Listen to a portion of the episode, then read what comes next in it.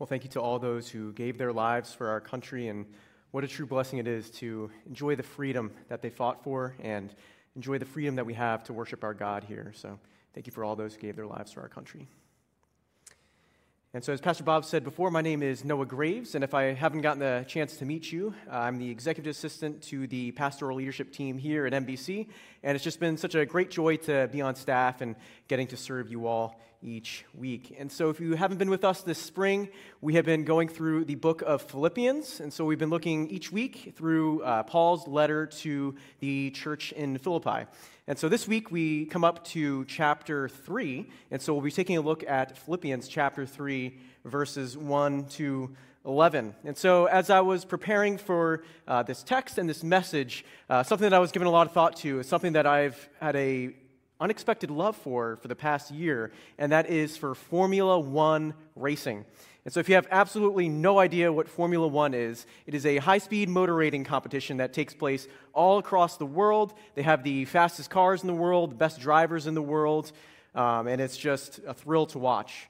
And uh, the thing that drew me into Formula One is a Netflix uh, documentary show called Formula One Drive to Survive.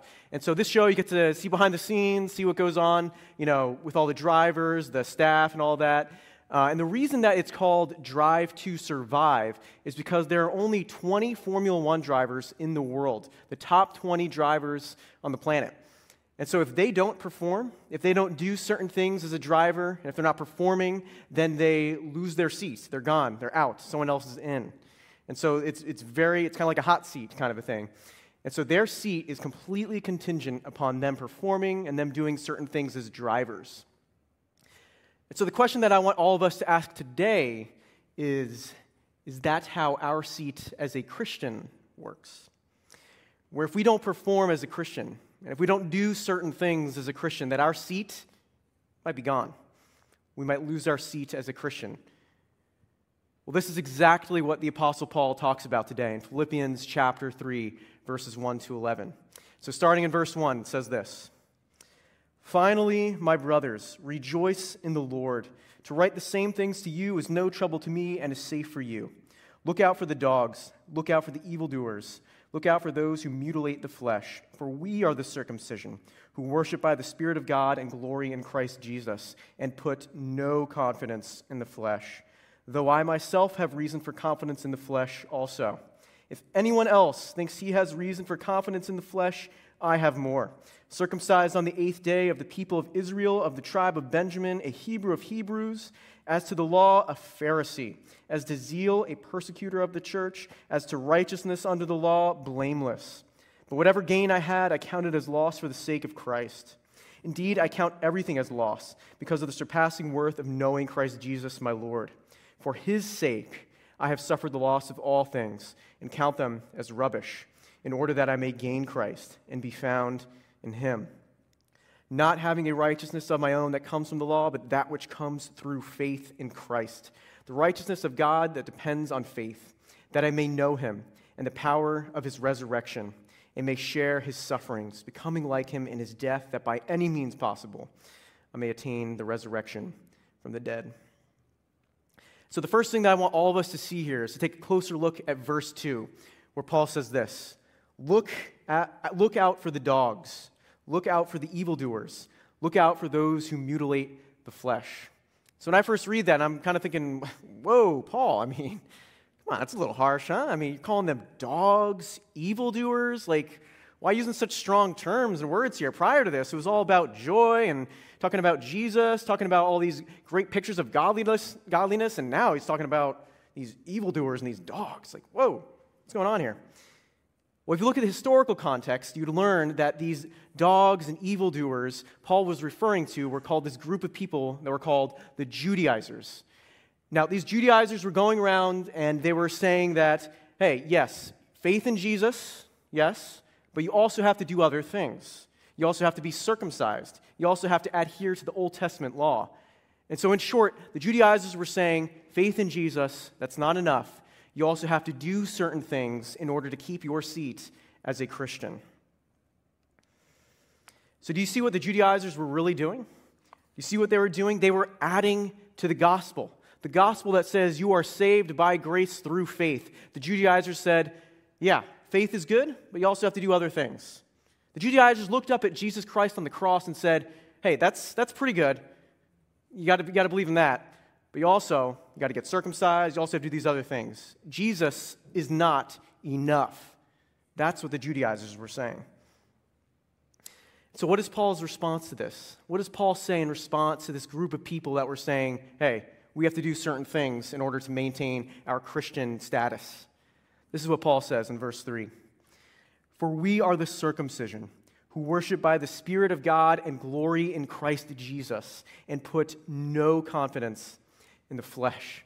So notice how Paul says here the circumcision. Now, the circumcision was the true people of God. If you were considered the circumcision, you were of God's people. And the Judaizers were saying, hey, if you want to be of God's people, yeah, you got to believe in Jesus, but you also have to get circumcised and do all these things that the Old Testament law says. But Paul says no. He says no. He says the true people of God, the circumcision, they put no confidence in the flesh. The true people of God put all their confidence in Jesus Christ. Faith in Jesus is enough. Christians put no confidence in the flesh. Because if anyone could put confidence in their flesh, if anyone had any bit of a reason to put confidence in their flesh, it was the Apostle Paul. That's why Paul gives us his religious resume in verses 4 to 6, where he says this Though I myself have reason for confidence in the flesh also. If anyone else thinks he has reason for confidence in the flesh, I have more. Circumcised on the eighth day of the people of Israel, of the tribe of Benjamin, a Hebrew of Hebrews, as to the law, a Pharisee, as to zeal, a persecutor of the church, as to righteousness under the law, blameless. Paul had every reason to have confidence in his flesh. Of his day, he would have been considered to be a religious elite. That resume right there, if anyone saw that, they would have been like, whoa, that guy is absolutely devout. He's a hotshot religious person, huh? Because all these extra things, all these things that the Judaizers were saying that you need to do to really be a Christian, all these things you need to do to keep your seat as a Christian, Paul already did them. Not only did he do them, but he did them better than anyone else. Yet, what is Paul's attitude towards all those extra things that his resume has? Well, let's see what verses 7 to 9 say. But whatever gain I had, I counted as loss for the sake of Christ. Indeed, I count everything as loss because of the surpassing worth of knowing Christ Jesus my Lord. For his sake, I have suffered the loss of all things and count them as rubbish, in order that I may gain Christ and be found in him. All those extra things, that amazing track record of religious accomplishments, Paul counts it as a loss. Paul's not boasting in it, saying, hey, look at, look at, all, look at all the stuff I've done. You think you're a Christian? Look what I've done. I'm a real Christian. No. Paul counts it as a loss. But why? What's the reasoning behind this? What, what, what causes him to consider it a loss? What's the reasoning for that? So another, take another look at verses 7 to 8, which says this But whatever gain I had, I counted as a loss for the sake of Christ. Verse 8 For his sake I have suffered the loss of all things and count them as rubbish. Do you see why Paul counts it all as a loss? For the sake of Christ. Because after everything that Jesus went through, after Jesus humbled himself to coming down here on earth and humbled himself to the point of death, to be willing to suffer, to die, to be buried, to rise again, everything Jesus went through for our righteousness and our salvation, how dare anyone say that's not enough? So that's the reason that Paul counts all of his accomplishments as loss for the sake of Christ. Because of everything Jesus went through, there is nothing more to add. There's nothing more to add to what Jesus has done. So, church, how often do we need to be reminded of this in our own Christian lives? And also be reminded of what follows in verse 9, which says this not having a righteousness of my own that comes from the law, but that which comes through faith in Christ. The righteousness from God that depends on faith. I think so many of us, myself included, need to be reminded of this that our righteousness does not come from the law. As Paul says in uh, verse 9, not having a righteousness of my own that comes from the law. Is anyone guilty of maybe forgetting this? I know I am. Maybe being a little bit legalistic in our Christian lives. Well, yeah, sure. Maybe it wasn't like the Judaizers with the whole Jewish law and circumcision and all that. But are many of us guilty of being legalistic with our Christian law? Where we're legalistic and judgmental towards others. Or maybe we see someone who doesn't go to church every Sunday and we think, are they really a Christian? Or maybe it's someone that doesn't read their Bible every day, or someone who doesn't listen to sermons every day, or someone who doesn't listen to worship music in the car. We see that and we think, are they really a Christian? Or maybe it's being legalistic and wanting to point to yourself, where you say, hey, I go to church every Sunday. Because of that, I'm a Christian. Hey, I read devotionals every day. I pray every day. I attend small group every week. Because I do all of that, that's what makes me a Christian. Would anyone admit to being guilty of that? I know I'm guilty of some of that. So we must, we must remind ourselves of what verse 3 says. Verse 3, which says this For we are the circumcision who worship by the Spirit of God and glory in Christ Jesus and put no confidence in the flesh. We must remember that we put no confidence in our religious accomplishments. And we put all of our confidence in Jesus Christ. We put all of our hope in Jesus Christ. And we put none of our confidence in our own accomplishments. So we must put off that old legalistic self that wants to, to judge others and to point to ourselves and all that we are doing.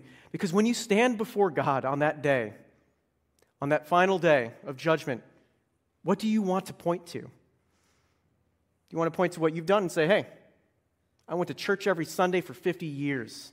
I attended 10 small groups. I read every book by John Piper. I listened to like a million sermons. You want to point to that? Or you want to point to Jesus? When you come before God, you want to say, There is no reason that you should let me in except for the grace of our Lord Jesus Christ. And you point to him and say, The only reason that you should let me into heaven is because of Jesus, because of his death his resurrection, his righteousness. Now, I want to be very careful here.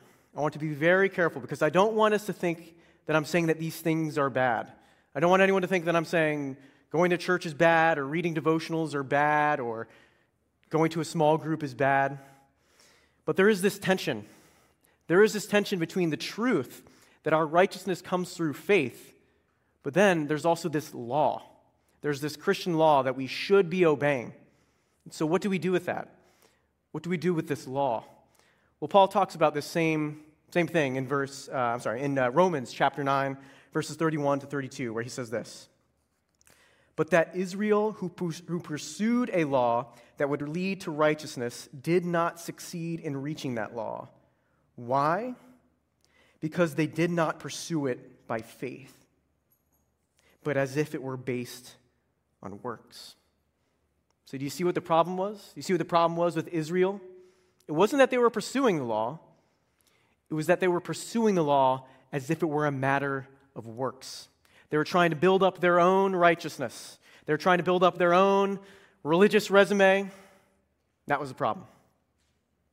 But the text says that they pursued it by faith and that they did not reach that law. They did not, I'm sorry, they did not pursue the law by faith and that they did not reach the law. So, how do we pursue the law? How do we pursue our Christian law? We don't pursue it by works, we pursue it by faith. So, are we going to go to church? Yes. But we're going to go to church by faith. Are we going to attend our small group?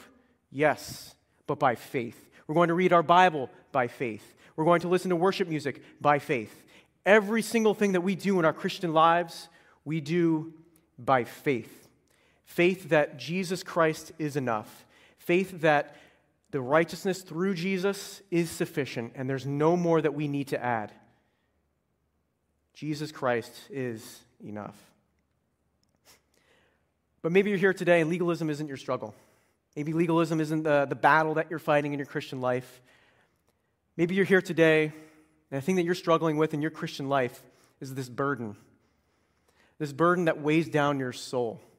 This weight that is heavy on your heart. That you look at that Christian law and you see that you're not living up to it. You see that you are not reading your Bible enough, that you're not doing enough as a Christian. I'm here to tell you today that God does not want you to carry that burden. God does not want you to live each and every single day feeling like you're not doing enough and that you're not enough as a Christian. Hear the word of God from Matthew 11 28, where Jesus says this Come to me, all you who are weary and burdened, and I will give you rest. Come to me. That's what Jesus says. That burden that's on your heart, that weight that you carry every day, that is not your burden. That is not your weight to carry. Hear the invitation from Jesus himself to go to him. He says, Come to me, and I will give you rest. That burden, God wants you to bring it to him. Let me plead with you to run to Jesus with that burden that's heavy on your soul, and he will give you rest. And remember the most amazing truth from Philippians 3 9, which says this And be found in him not having a righteousness of my own that comes from the law, but that which comes through faith in Christ. The righteousness from God that depends on faith. Your righteousness as a Christian, your seat as a Christian, comes through faith. It's not dependent on your performance, it's not dependent on all the things that you do, but it is dependent on Jesus Christ. Your righteousness comes through faith. But before, before Paul says all of this, before he talks about righteousness, before he talks about circumcision, these Judaizers, counting things as a loss, he reminds us of something. He reminds us of something in Philippians 3:1. And this is what he says. Finally, my brothers, rejoice in the Lord. To write the same things to you is no trouble to me and is safe for you. Notice he says to rejoice, but to rejoice in the Lord. He didn't say rejoice in your spiritual performance, rejoice in that you're doing all these fantastic things as a Christian and you're building up your resume. No, he says to rejoice in the Lord. He says rejoice in the Lord. And why? Why does he say to rejoice in the Lord? Because what happens if you're not performing as a Christian? What happens if you get sick and you can't make it to church on a Sunday? What happens if you get a new job and you can't make it to your small group every week? What happens if you have a baby and you don't have time to read your Bible every day? Does that mean that your joy is gone? Does that mean you can't have joy if you're not doing all these things? No. Because your joy, your joy is found in the Lord. Your joy is found in Jesus Christ. The glorious truth that there is a God out there, a God that wants you to have joy, a God that has made himself known to you, a God that has made himself known to you through Jesus Christ. In him, you have your joy. Jesus is where our joy is found. Not only does God want you to have joy, but he also wants you to know him. He wants you to know him. Verses 10 to 11 say this that I may know him and the power of his resurrection, and may share his sufferings, becoming like him in his death, that by any means possible I may attain the resurrection from the dead. So, church, may this be the cry of our hearts. May the cry of our hearts be to know our God more, to rest in the love that He has for us, to trust that He is enough, to put all of our hope in Jesus Christ, to not point to ourselves and all of our religious accomplishments, but to point to Jesus and to say, That, that is my righteousness. He is my, he is my God. He has made himself known to us. Our joy is in the Lord, and our Lord has made himself known to us. May we rest in that amazing truth. Because if you do that, if you will rest in Jesus Christ, if you will rejoice in Jesus Christ, you will find everlasting joy because no one, no one can take your joy away from you. No one can take your seat as a Christian away from you. Why? Because your seat has been given to you by God Himself through Jesus Christ. Because your seat as a Christian comes by grace through faith in Jesus. And so, as we close today, I would like to invite the worship team up for one final song. And as the worship team is coming up, um, I know many of us probably heard uh, the, the very sad news from about a week ago that Tim Keller passed away. And I'm sure this is very hard news for all of us. And I know even for me personally, his preaching just had such a strong impact on my life. And I'm sure many of us here today uh, definitely got to experience a lot of his writings and sermons and just what a fruitful life that God uh, produced through him. And the words that he shared before he passed away just left such a strong impact on me, and they were just very, very powerful. And this is what Tim Keller said I'm ready to see Jesus. I can't wait to see Jesus. Tim wanted to know Jesus. Tim wanted to see Jesus. Church, may that be our desire. May the desire of our hearts be to know our God more. And with Tim to say, I'm ready to see Jesus. I can't wait to see Jesus. Would you pray with me? Father, we just thank you for today. We thank you for your grace. We thank you for your love.